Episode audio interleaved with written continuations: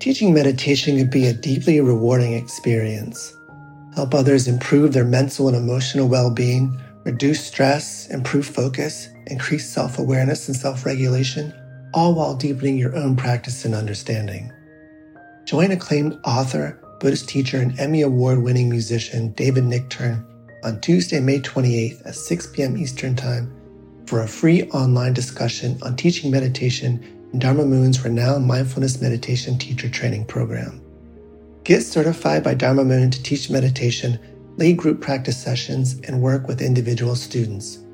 Visit dharmamoon.com slash be here now for more info and to reserve your spot for the free online event with David Nichtern on May 28th. I'm Rachel, the creative director for Ram Dass's Love Serve Remember Foundation, and I'd like to welcome you to our Inner Academy, a virtual Dharma hall where our family of wisdom teachers will help you navigate your daily life by bringing ancient wisdom into a modern context. With over 200 hours of audio and video teachings, meditations, and practices from teachers like Ram Dass, Krishna Das, Sharon Salzberg, Jack Kornfield, Roshi Joan Halifax, Joseph Goldstein, and many more, the Inner Academy is your core resource for finding balance, presence, and navigating the ups and downs of your daily life. The Inner Academy has guidance for every step of your journey.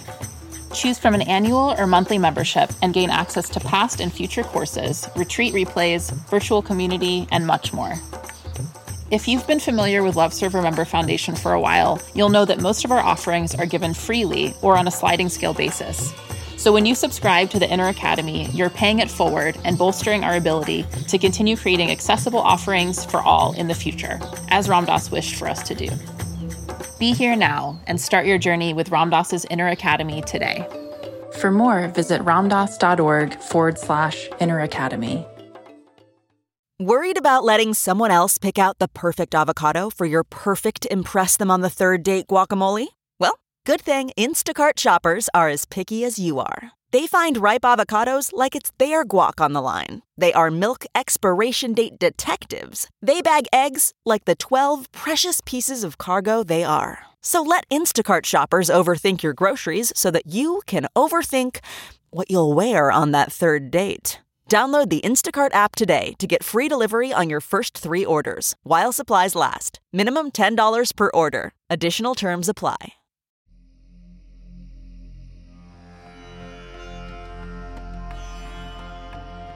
Welcome to the Metta Hour with Sharon Salzberg, where Buddhist wisdom meets everyday life. This podcast is brought to you by the Be Here Now Network and features interviews with the top leaders, teachers, and thinkers of the mindfulness movement and beyond. For more information, visit BeHereNowNetwork.com backslash Sharon.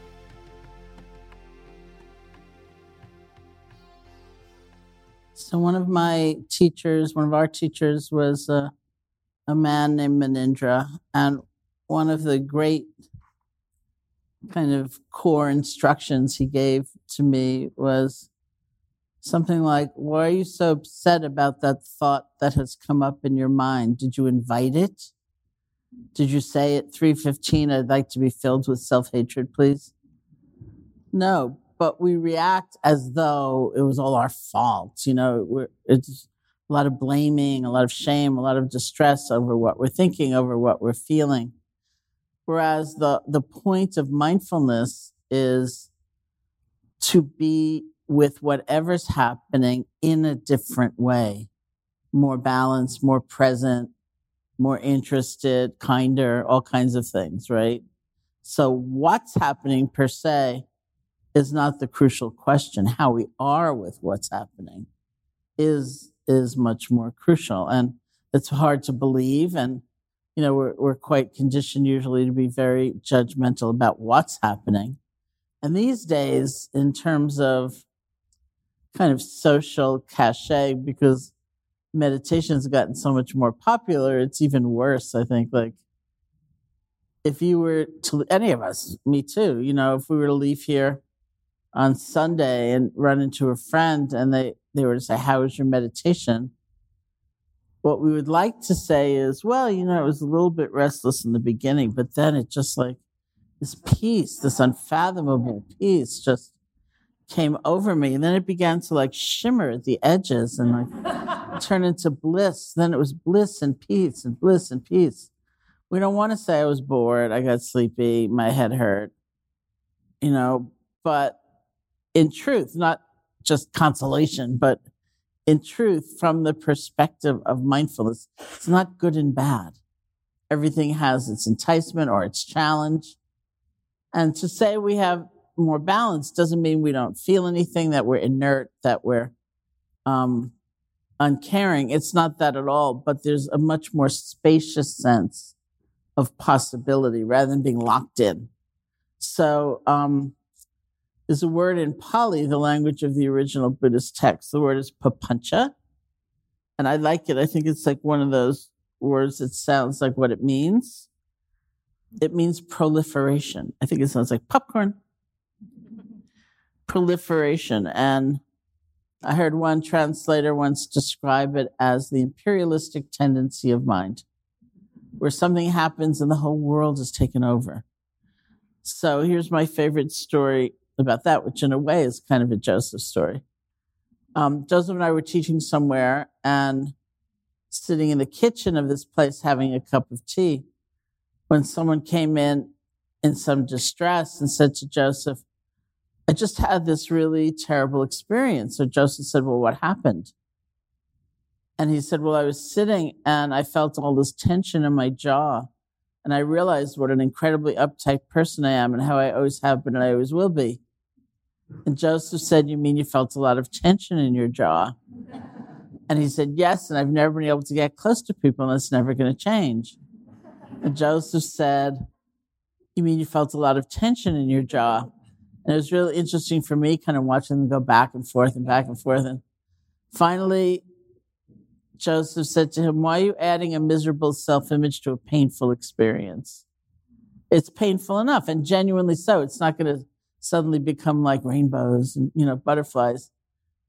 It hurts to have tension in your jaw, but we don't have to add to it. Now I'm going to be alone for the rest of my life and try to bear that all at once. So that proliferation is what we're learning to relinquish. It may well come up. We have any kind of experience in the moment and the story will start to run. And stories aren't all bad. You know, sometimes they really unite us or they show us things we didn't realize we could do or whatever. But many times it's just that kind of anxiety produced or kind of useless proliferation. And so we have a choice. In other words, if we're present, if we're aware, we don't have to take every thought to heart. We don't have to build a self image around every feeling. And yet we tend to. And so we often begin and return as we have to anchoring our attention in the feeling of the breath so that we're just developing and growing the sense of stability of attention. If other things come up, we don't resent them or fear them, but we can see them as other than with the same kind of skill set involved to see the difference between the actual experience, the proliferation that may be starting to grow, the judgment, you know, the imagination that it's going to last forever, the feeling of isolation. No one has ever felt anything as crummy as this, you know. We work just to practice letting go and coming back to first the actual experience and then the feeling of the breath. And so we'll sit together now. Once again, sit comfortably. Mm-hmm. There's a line in one of the discourses on meditation. It's actually the Buddhist discourse on establishing mindfulness. There is a line in that discourse which I had read many times and not given it too much attention. But then at one point, as I was reading through it, uh, the line jumped out and started practicing with it. And it really made a very big difference in my practice. So there's a very simple instruction in the discourse that says, be mindful, be mindful that, and then in, in the equivalent of quotes, there is a body.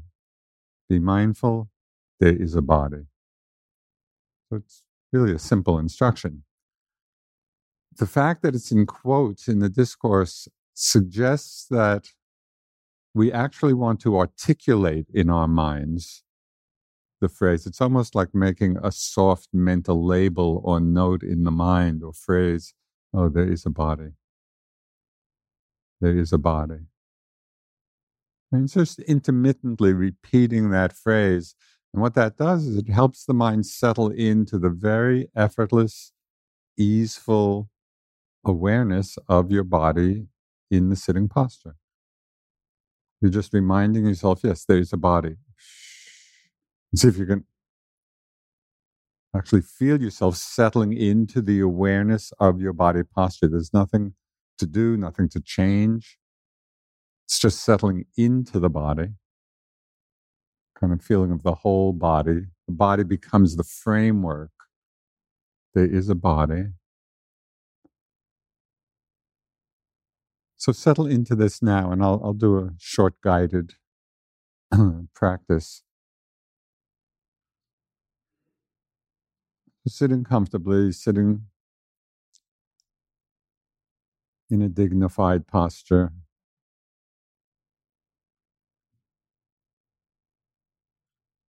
And spend the first minute or so just using that phrase, there is a body, very softly in the mind. And then taking the time to settle in to the feeling of the body sitting very open, non effortful.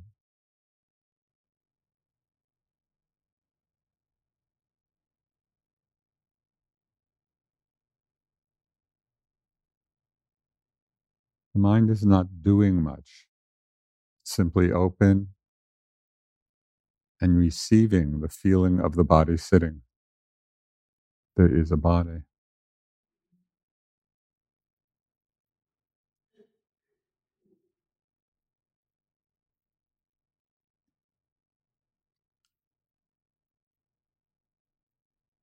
And within this framework of the body, you may begin to feel the sensations of the body breathing. There's no need to narrow the attention on the breath. You can keep the larger frame, there is a body, and simply feel the sensations of the body breathing within that frame.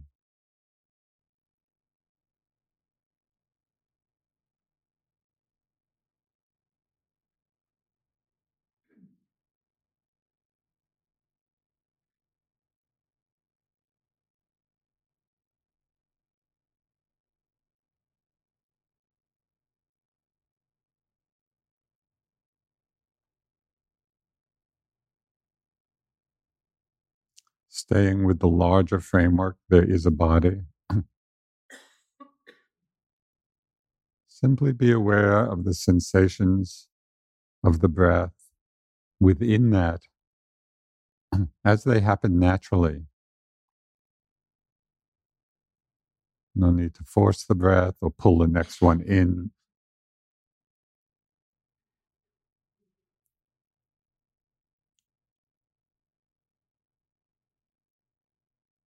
We're grounded in the larger framework that is a body. And then within that, simply feeling each breath as it comes by itself. Long or short, deep or shallow, doesn't matter.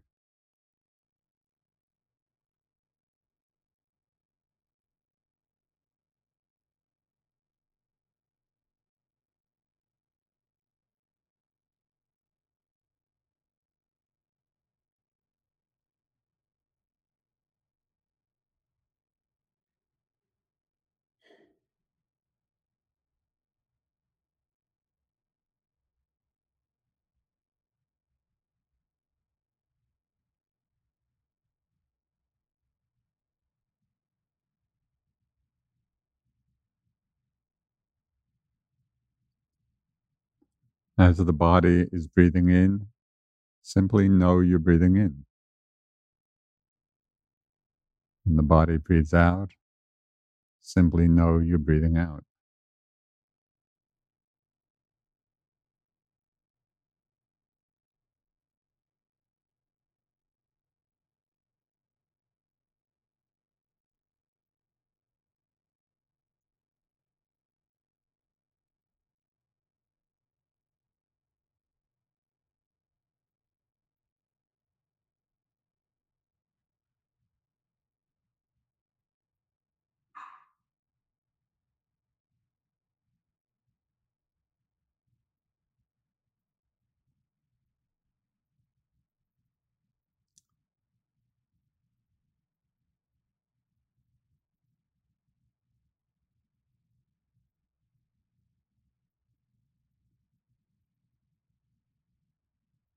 If you find your mind gets too tight around the breath or is efforting too much, you can go back to the awareness that is a body. Occasionally repeating that phrase, there is a body.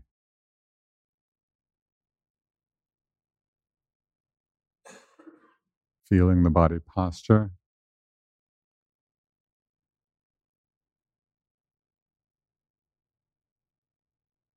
And then simply becoming aware of the body breathing within that framework.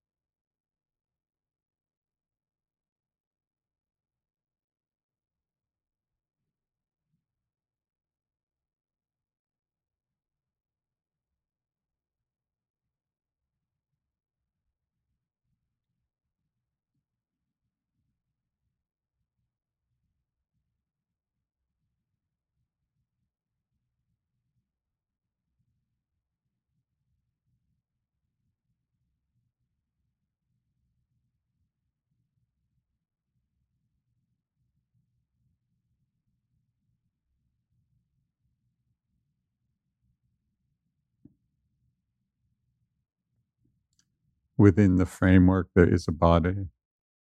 You may become aware of hearing different sounds. Simply being aware of the sounds coming and going in that open space of awareness.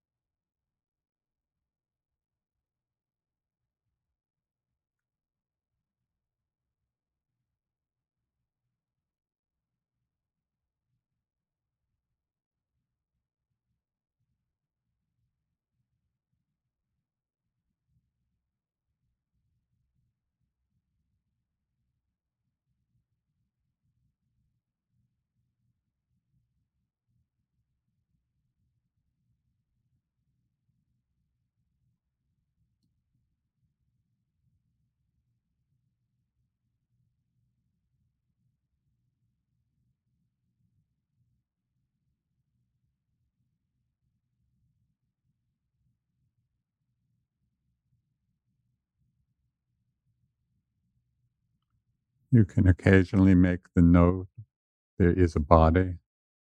It's a way of settling into the awareness of the whole body posture. And then simply being mindful of what arises within that framework. Maybe the feelings of the body breathing, maybe sounds,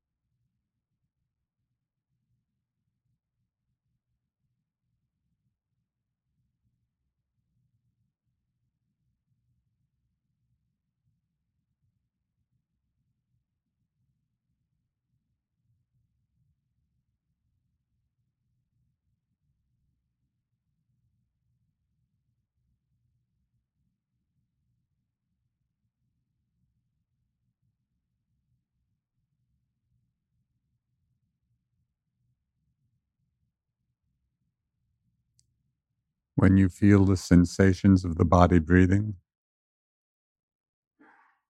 you might make a soft mental note of in and out, or rise and fall. Really just a whisper in the mind to help connect you with the actual felt sensations of the body breathing in, the body breathing out.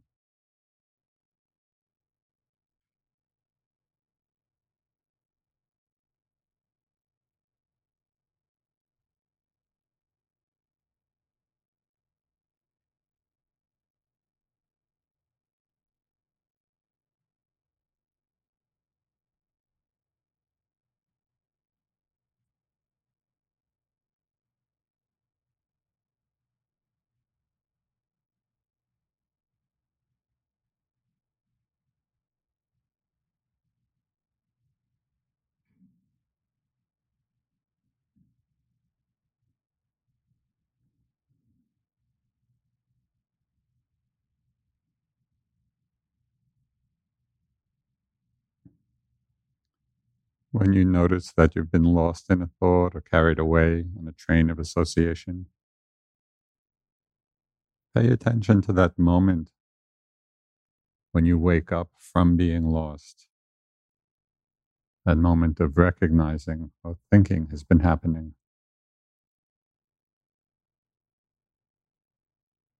Simply take a moment to feel the difference between the experience of having been lost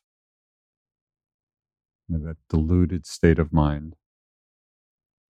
The difference between that and the feeling of it being awake and alert and aware.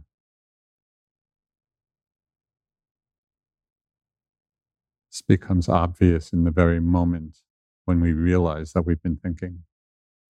We wake up from being lost. And come back, there is a body,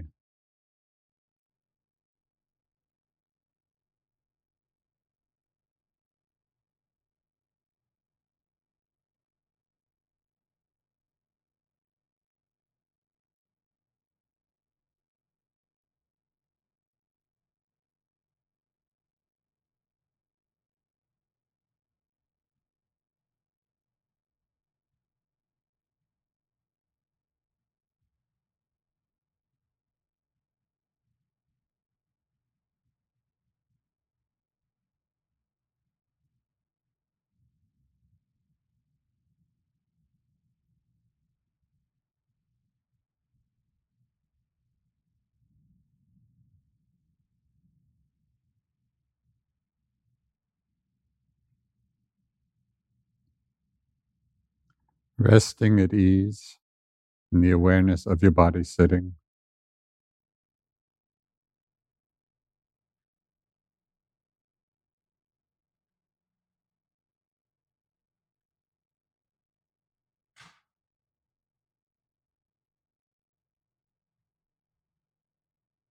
And within that framework, there is a body.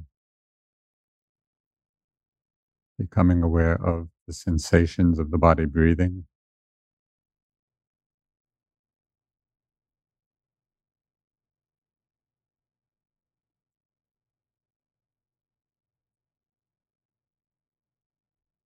Aware of background sounds.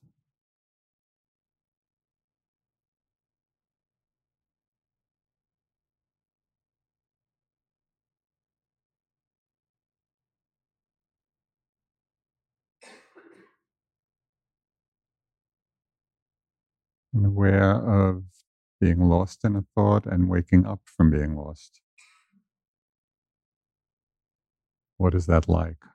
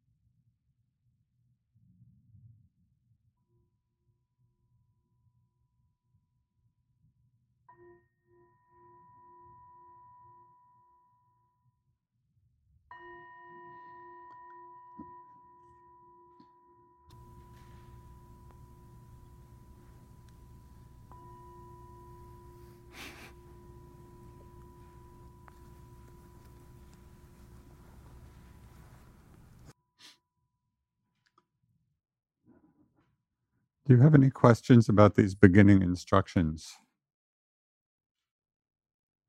Whether it was helpful to use that larger frame, there is a body within which to feel the breath, or was it not helpful? I appreciated placing the breath in context of the body and your comment to not narrow the focus. That was helpful. Mm. Thank you. Oh, good.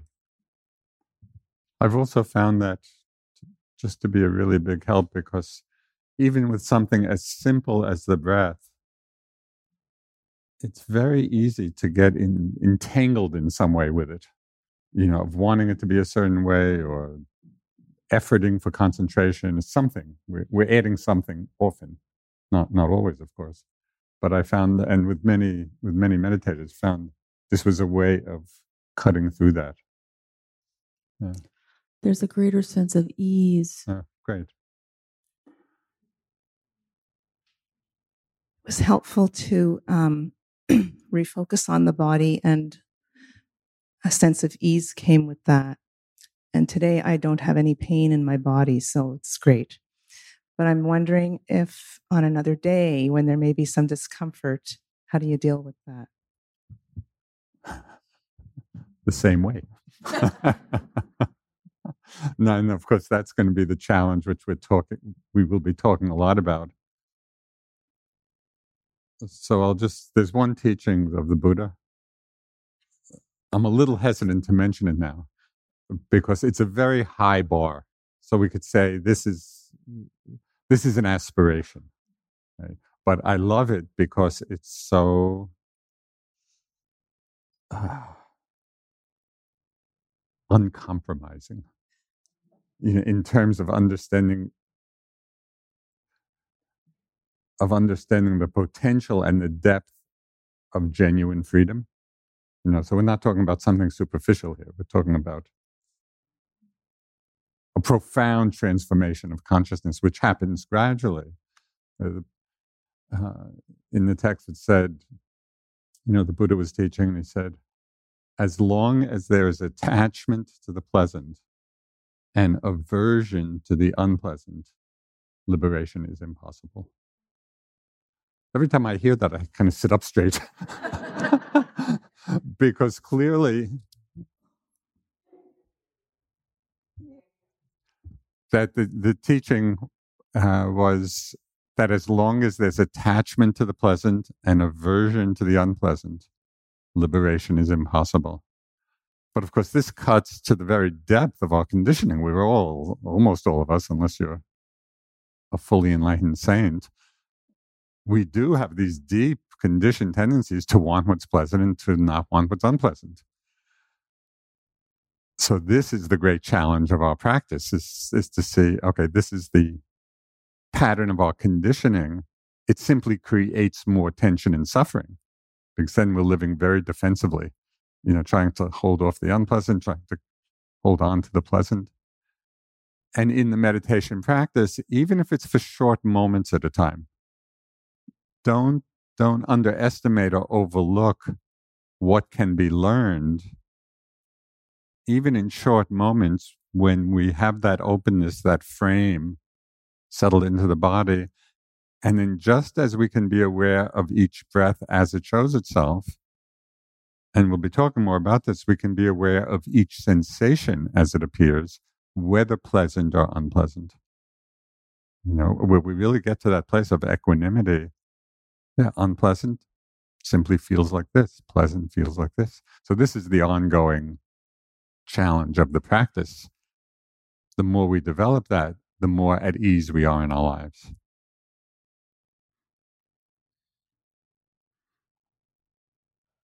So, I have a question about um, the okay, the actual framework of the body, right? So let's just say, hypothetically speaking, there's a lot of oatmeal right here and I've been lost in thought for quite some time and I've kind of gone like that. My capacity to breathe is not great. So, so then um, when I become aware of the framework, I'm like, well, my framework kind of sucks right now and I'd like to move it.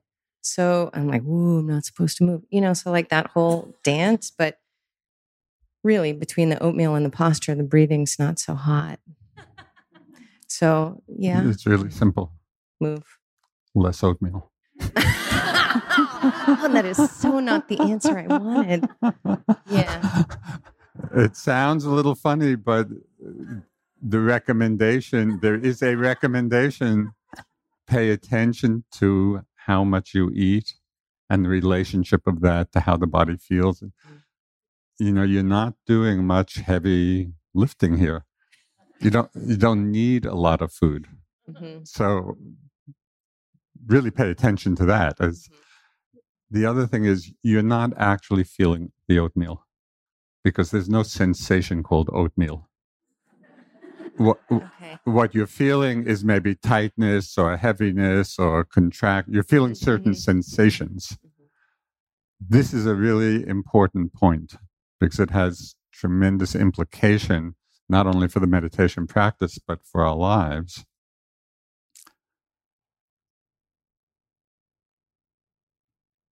we confuse, we generally or often confuse the concepts we have about experience with the actual felt experience itself.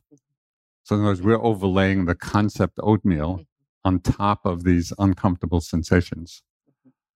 The reason this distinction is important is that the concept is not changing. Oh, the oatmeal oh, why did I have so much oatmeal? Oatmeal. So we're really lost in the reification of oatmeal. Right. But if you see, oh yeah, that's a concept. What what's the actual felt sensation? Mm-hmm. Then within that whole area, I think you'll feel a lot of changing movement. You know, different intensities and different locations mm-hmm. and different qualities of sensation when you're dropping into the actual felt sensations and really seeing how they're constantly changing, just by that, the mind uh, drops back into a more interested, non reactive space. Whereas if you're framing it all in terms of the concept oatmeal, mm-hmm. then, oh, why did I have so much? Or whatever, self judgment, whatever kind of uh, mind trip you go on about it. Do you, do you see the difference mm-hmm. of, of feeling the actual sense? And that's really all you have to do because then you're acknowledging, yes, sometimes sensations are unpleasant, sometimes they're pleasant. This is, these are unpleasant sensations, but it's okay. It's okay to feel them and then they, they change. And less oatmeal. So don't forget that. Okay, there's somebody way in the back there. Yeah, the question I have is in doing meditation and you're concentrating in your breathing in your body and begin again. The question is, can you not be mindful of one of the thoughts that come into your mind? Yes, you can be mindful of thoughts coming into the mind. We're going to be talking more about that um, just as the day goes on and tomorrow. Um, trying to to set out a somewhat progressive uh, set of instructions you know, and each each session will build on the one before. In Burma, actually, when we when we went to practice, they gave all the instructions at once, and so they gave you a little booklet which you know had all the instructions, and it's like do it all at once from the first day, which is also a fine way to do it. But we just felt, coming back to the West, where people were not particularly familiar or had a background with the teachings or the practices, it made more sense just to build it uh, progressively. But we'll be talking about that. And the nature of thought is itself a very interesting investigation. And we'll get into that.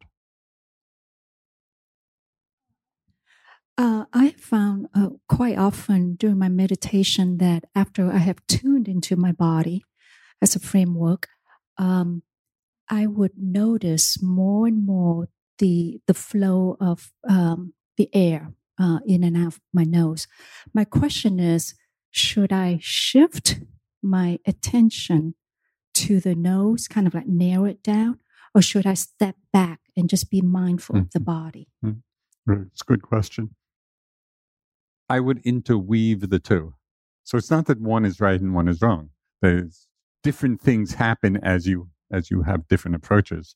So feeling the whole body, there's a body, and then just being aware of the breath within it can really help the mind settle and relax, become calm, open. Narrowing the attention can very much strengthen uh, the one pointedness of mind, right? Where you're really giving it a more narrow focus of attention. And again, it's not both are good. And at different times, you want to have one approach rather than another. If it's getting too tight like this, then you're open. If you're sitting and it's you're feeling very too relaxed, right, in the mind, feel like it's spacing out a lot, then narrowing the attention could be good. So it's really your own investigation and your playing, but some interweaving, and in a way you can trust your intuition of when which approach is more is more helpful at a particular time.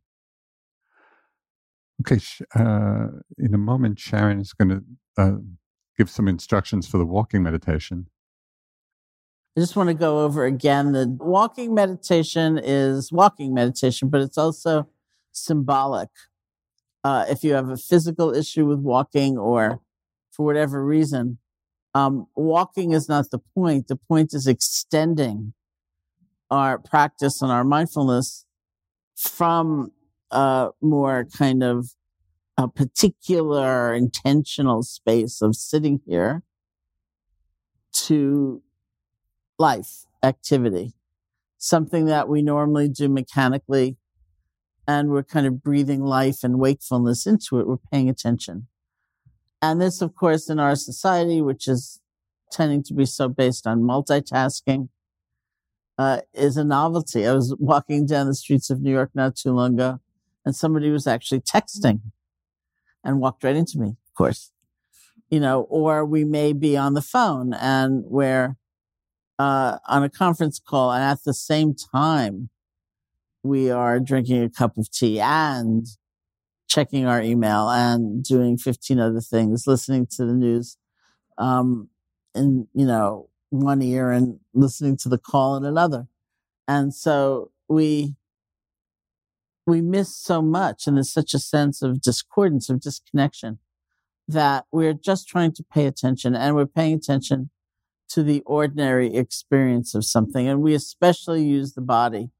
Uh, it's just the most concrete, easiest thing. And there's an element to the meditation practice, which is oddly enough, it's, it's about doing what's easiest because that's the most restful.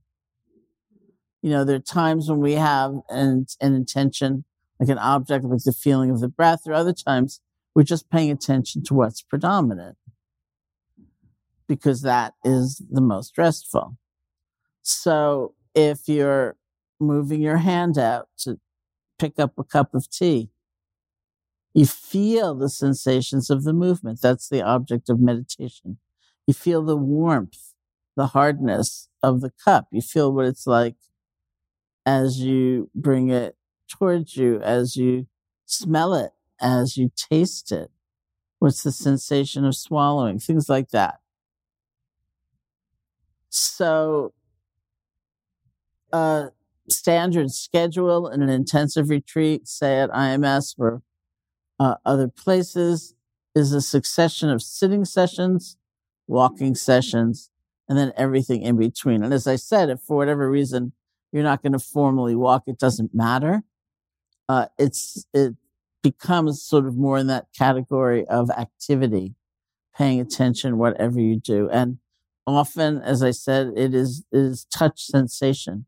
It's the feeling that we have in our bodies. That's the easiest thing to rest our attention on. So, uh, for example, Joseph and I brought this Burmese teacher, Sayadaw U Pandita, to IMS in 1984 um, to teach this intensive three month retreat, uh, which we each and many of our friends sat under his guidance, and we'd never met him before. So it's an interesting thing to do. He arrived the day before the retreat. And the next day, there we were sitting. So he was the only person any of us spoke to for three months. And we were meeting him six days a week to do these very brief meetings just to describe our practice and get some feedback from him. And we were asked in those meetings to be able to describe one sitting and one walking from the previous 24 hours, which was an interesting exercise too, because he didn't want interpretation. He wanted like data. He didn't want you to come in and say, had a terrible morning. It was more like, well, what happened? Well, I sat down and first I fell asleep and then I woke, you know, he might have considered that that terrible either. Right. So most of us wrote down one sitting and one walking just so we'd have something directly to say, like I was incredibly sleepy or whatever. So we went through, he also had a kind of uh, habit, a teaching habit where he would tend to say the same thing again and again and again and again and again and again and again, day after day until something switched inside of you. And then he'd go on to something else. So uh, we went through, and also it was a silent retreat. So I didn't realize that he was working very individually with people. I thought he was telling everybody what he was telling me, but I was the only one listening, literally, because one of the things he had me do was move more slowly. And I noticed people like Joseph were like zipping around the center, you know, thought, why isn't anybody listening to him? You know, why am I the only one? Like, what's wrong with me? Anyway, so we got into a thing, U Pandita and I, where I would go in with my notes about my sitting and my walking. And before I could read them, he would look at me and say, Tell me everything you noticed when you washed your face, which was nothing. so I left and I'd sit and I'd walk and I'd try to wash my face really mindfully. And it's simple, right? It's just feeling, feeling the water in my hands, feeling, uh, you know, the sensation of the water on my face. When my mind wandered, because of course it did, gently letting go and just coming back to the most predominant experience of the moment. So I'd go in the next day, and before I could say anything, he'd say, Tell me everything you noticed when you drank a cup of tea, which was nothing. so I left and I sat and I walked and I washed my face really mindfully in case he went back to that. and then when it's time to drink a cup of tea, I felt my arm going forward and I felt the sensation of the cup and I tasted the tea and I went in the next day and it was, tell me everything when you opened the door, which was nothing. So I quickly saw where things were going. and in my mind, I called it the torment of continuity. oh. But it actually turned out to be the most beautiful experience because, first of all, nothing was more important than anything else. And everything could kind of come to life as an experience of meditation. If I was in the dining room drinking a cup of tea and I got completely swept away in a fantasy and kind of came out of it. The temptation is to do something like, oh, I'm going to throw my cup in the dishwasher and run back into the meditation hall so I can get mindful again. But I had to start again right there because maybe that's what he was going to ask about the next day, you know? So I say that in kind of the bigger context of walking meditation. That's what we're really doing. We're starting to bring these qualities to life. And, uh, when we say concentration, and especially in movement and activity and walking, it can't be a kind of very narrow, constrained, uptight focus trying to block out everything else, which is often what we think of with the word concentration. We, we have an object or a series of objects of awareness and we are resting our attention lightly. Like right now, just as you're listening, or mm-hmm. thinking, maybe thinking of a question, feel the most predominant sensation in your body, wherever it is, lightly. And just have that as a kind of anchor as you keep coming back to it. Eyes open. Right? And so you simply feel. that was another thing that was very interesting about sitting with U Pandita for three months and uh, not speaking about each of us speaking about our own experience until the very end, which is when I found out that uh, I think it was actually Joseph asked me what I thought about three part walking, which means three speed, which I'll describe in a minute. And I said, What's that? because I was like slow and slower, you know, which is really how he had me work. Um, but I, I saw in talking to some people, like right at the end, that some people had really worked hard to try to find new, novel sensations to describe to U Pandita. And I thought, I, I said the same thing for three months, every, you know, six, every day, except for one day a week. And it's not really about trying to find something spectacular or novel. It's how we are. Remember, mindfulness is a relational activity. It's how we are with what we're experiencing that's most important. And so, um, if you're feeling the warmth of a teacup, it's simply that. Okay, formal walking meditation um, is not the same thing as taking a walk. You want an area which is not so extensive where you can just walk back and forth. It, it of course, depends on space constraints as well. Um, I would say maybe the width of this room could be half the width of this room. Uh, if you can get outside, I think that's terrific. Um, the three speed idea uh, is that as you begin a formal walking meditation session, you're walking pretty quickly. And the object of awareness that we're resting on primarily is not the feeling of the breath, but the sensation of movement, because that's the most predominant. It's the easiest to pick up. And what we can pick up in that faster speed is basically our feet touching the ground, right? Or our body moving through space. So it might be like touch, touch, touch, touch, or just that sensation of movement. And then if you are in a situation where it works and uh, you feel like it, you slow down somewhat so that in terms of sensation in your body, you're kind of feeling your leg going up and going down, the next leg going up going down. And this is not an anatomical exercise. You're not looking for this muscle group did this and that muscle group did that. It's feeling. You don't have to name the feeling, but that's where we're paying attention. Heaviness, lightness, swaying, contraction, release, something like that. And then if you are in a particularly um, protected place like here, and you want, you slow down a lot so that what you can feel is your leg going up and all the sensations within that, moving forward, placing, shifting your weight. It's like the most bizarre looking thing ever. When we moved into the Insight Meditation Society, we were very young and naive. And uh, it's how many of you have been there, by the way? Okay.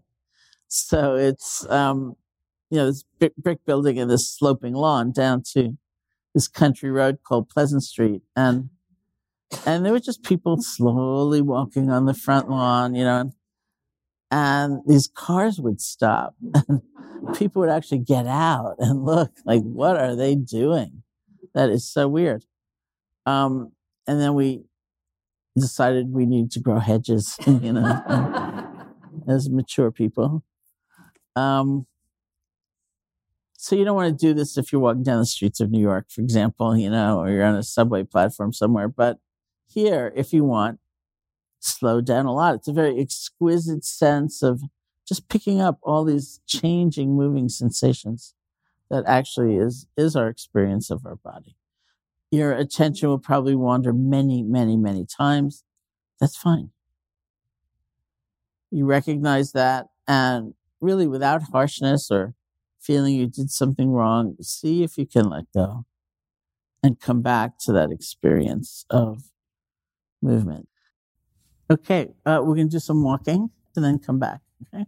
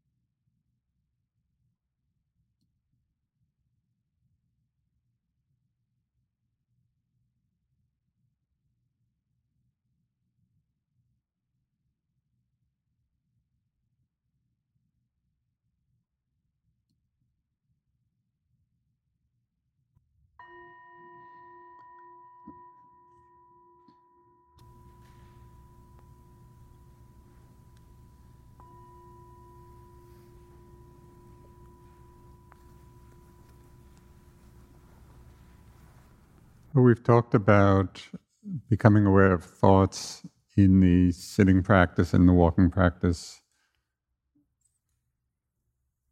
trying to be alert for the arising of thought, and noticing the difference between being lost in it and being aware. There's another exercise with thoughts that I found extremely illuminating and very freeing. Um, and that is both in the sitting, but particularly in walking and in moving about. It's starting to pay attention and to keep an eye out for the very quickly passing thoughts that come through, not the thoughts that are big stories, not dramatic, not necessarily hugely impactful, but you know, just going from place to place or in the walking meditation or just in the activities of one's lives. When we start to pay attention in this way, we see that there are so many really light thoughts that just come up, pass through, disappear. And mostly we're not paying attention to them because they're not particularly dramatic.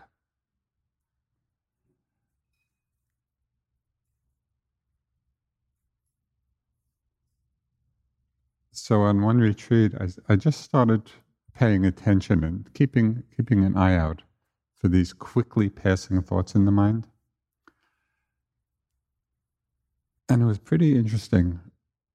Have you had the experience sometime of waking up in the morning? Maybe the alarm goes off, or you wake up, and then maybe for a minute or two, sometimes dropping back off to sleep in a, in a quick little dream state, and then, you know, after a minute or two, wake up and are really awake.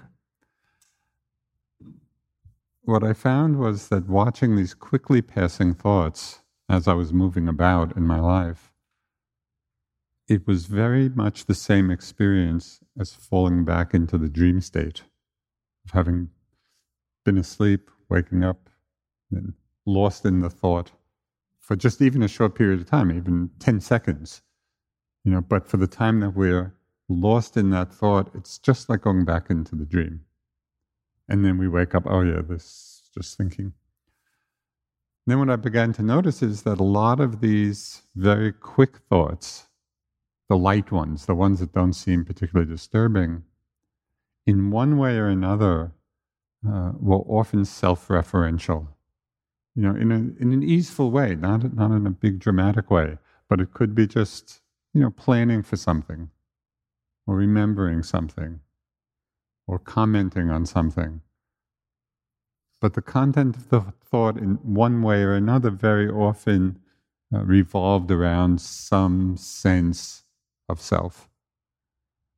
And so then I put all of this together, kind of the waking up and going back to the dream state, watching these very quickly passing thoughts, those which are often connected in some way or other with a sense of self. And I realized that many times through the day, as these thoughts would arise in the mind, and if I was not paying attention, if I wasn't being aware of them, and just dropping into the dream state, for that 10 seconds or so, that I was actually dreaming myself into existence. You know, because all of these quickly passing thoughts were just reinforcing, in one way or another, some sense of Joseph, some sense of self. Um, and I like that phrase, dreaming myself into existence. Uh, and it became a kind of reminder to me during the course of a day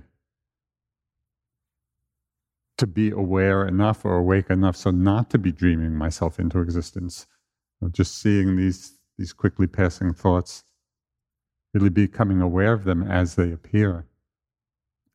Because each one, even though they're not, these are not the dramatic ones, they're not the particularly disturbing ones, but each of these very light thoughts are still reconditioning our mind, even if it's for that short period of time and the fact that they occur so frequently.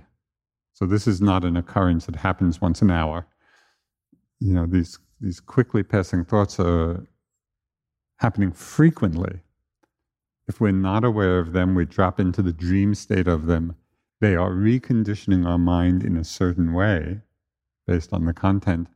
But because we're not paying attention, we don't even realize that that's happening. So I just got really interested, and it was kind of uh, it was, it was like a game. It was a fun game, just to be, you know, going through the day, moving about with an eye out for these for these flashing thoughts. Uh, and if we set the intention, the mind can actually become pretty good at it. I guess what was so surprising to me was this there was this whole kind of class of thoughts or arena of mental activity, which because it wasn't dramatic and it wasn't big, heavy duty stuff happening, that I had been mostly ignoring it, just not paying attention at all, thinking that these light thoughts were not very impactful but they are impactful in a more subtle way.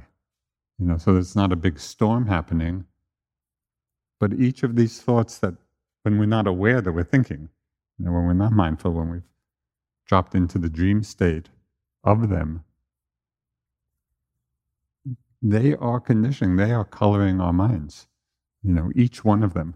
And it's very interesting just to see that, you know, and we begin to get a much deeper sense of uh, the extensiveness of our conditioning with respect to thoughts. So does it seem clear? Just and again, just play with it. It's it's like have fun with it. You know, it's just watching the mind as you're moving about. Just keep an eye out, an inner eye out. You know, for, oh yeah, like that.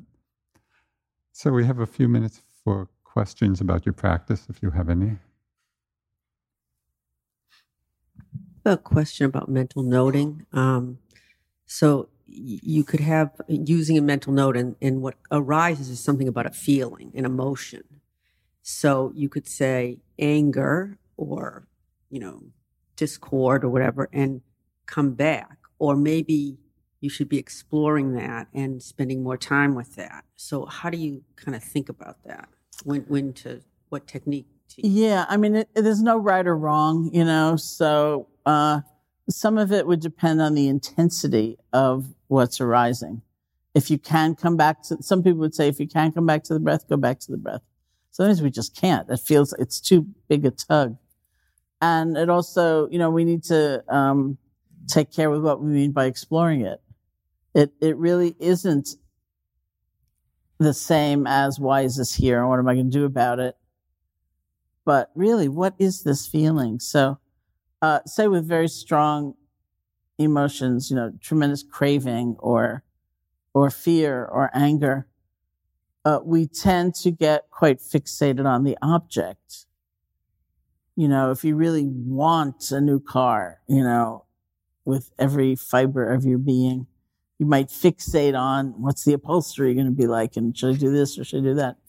it's very rare that we kind of pivot and say to ourselves, what does it feel like to want something so badly?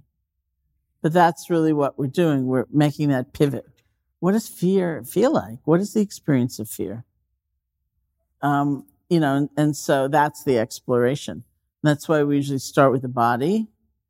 And when I say like watch the anger movie or watch the movie, um, it, it implies kind of a, a non-judgmental experience where you're simply noticing what is. And that's, you know, sometimes in that kind of craving, we find tremendous loneliness or, or we find, you know, a feeling, uh, quite strong, but it's sort of normally hidden from view in some other feeling. And so we just see layers and layers. And, and that's also sometimes like if I'm working with somebody in a longer retreat and I'm going to see them a number of times, and let's say they're experiencing something like anger, I might say, next time I see you in two days, see if you can name three things you found inside the anger. And one of them can be that it's changing.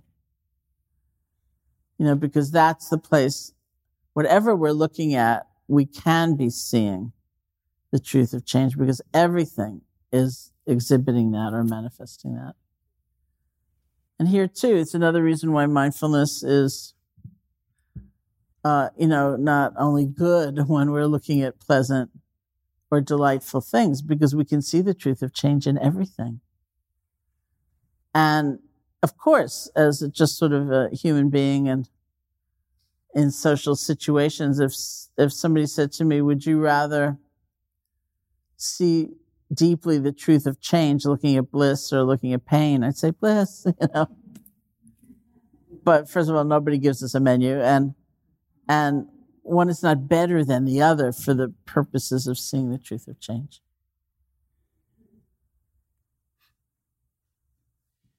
Hi, um, I have come to the conclusion that when I practice, I multitask. In other words, I am aware of my breath. I'm able to stay with the breath not that badly. I don't get into thoughts forever. And yet, even though I'm checking my breath on a regular basis, I see images, thoughts are coming. So it's like I have two tracks. I have the breath and I have the brain. So um, how do I deal with that? Yeah, I mean, according to the Buddhist psychology, consciousness is arising and passing 17 trillion times a moment. Now, I don't know who counted, uh, which is to say that a lot of things are happening very quickly, and because it's happening so quickly, it can often appear that they're simultaneous. You know, so you know if you if you twirl a, a torch, you know, quickly, what we see is a circle of fire, but actually it's not a circle. It's, it's a continual movement that appears as a circle. So things are happening so quickly that very often we're not picking up the distinct arising and passing of each one. And so it appears as if there's thinking, there's the breath, there's sounds, all at once.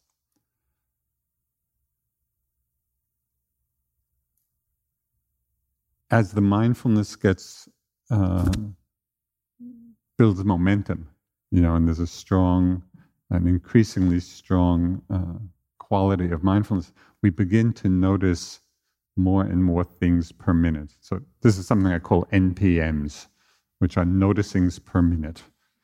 You know, and at first, you know, maybe we have 10 NPMs and then it goes up to 20 NPMs, then maybe it goes to 100 NPMs, where we're really tuning into the, the momentariness of the flow. So at that time, you might begin to see that it's actually sequential, you know, hearing, a breath, a sensation. But at other times, it might not be. You know, it might feel like all of this is happening at, at one time. So then I would simply be with, uh, as Sharon mentioned, foreground, background.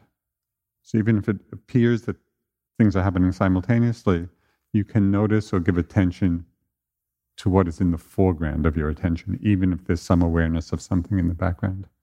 So there doesn't have to be any conflict or fight with these different experiences. Um,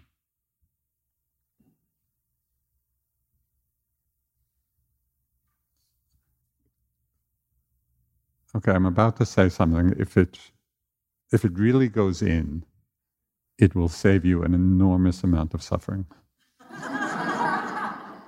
so.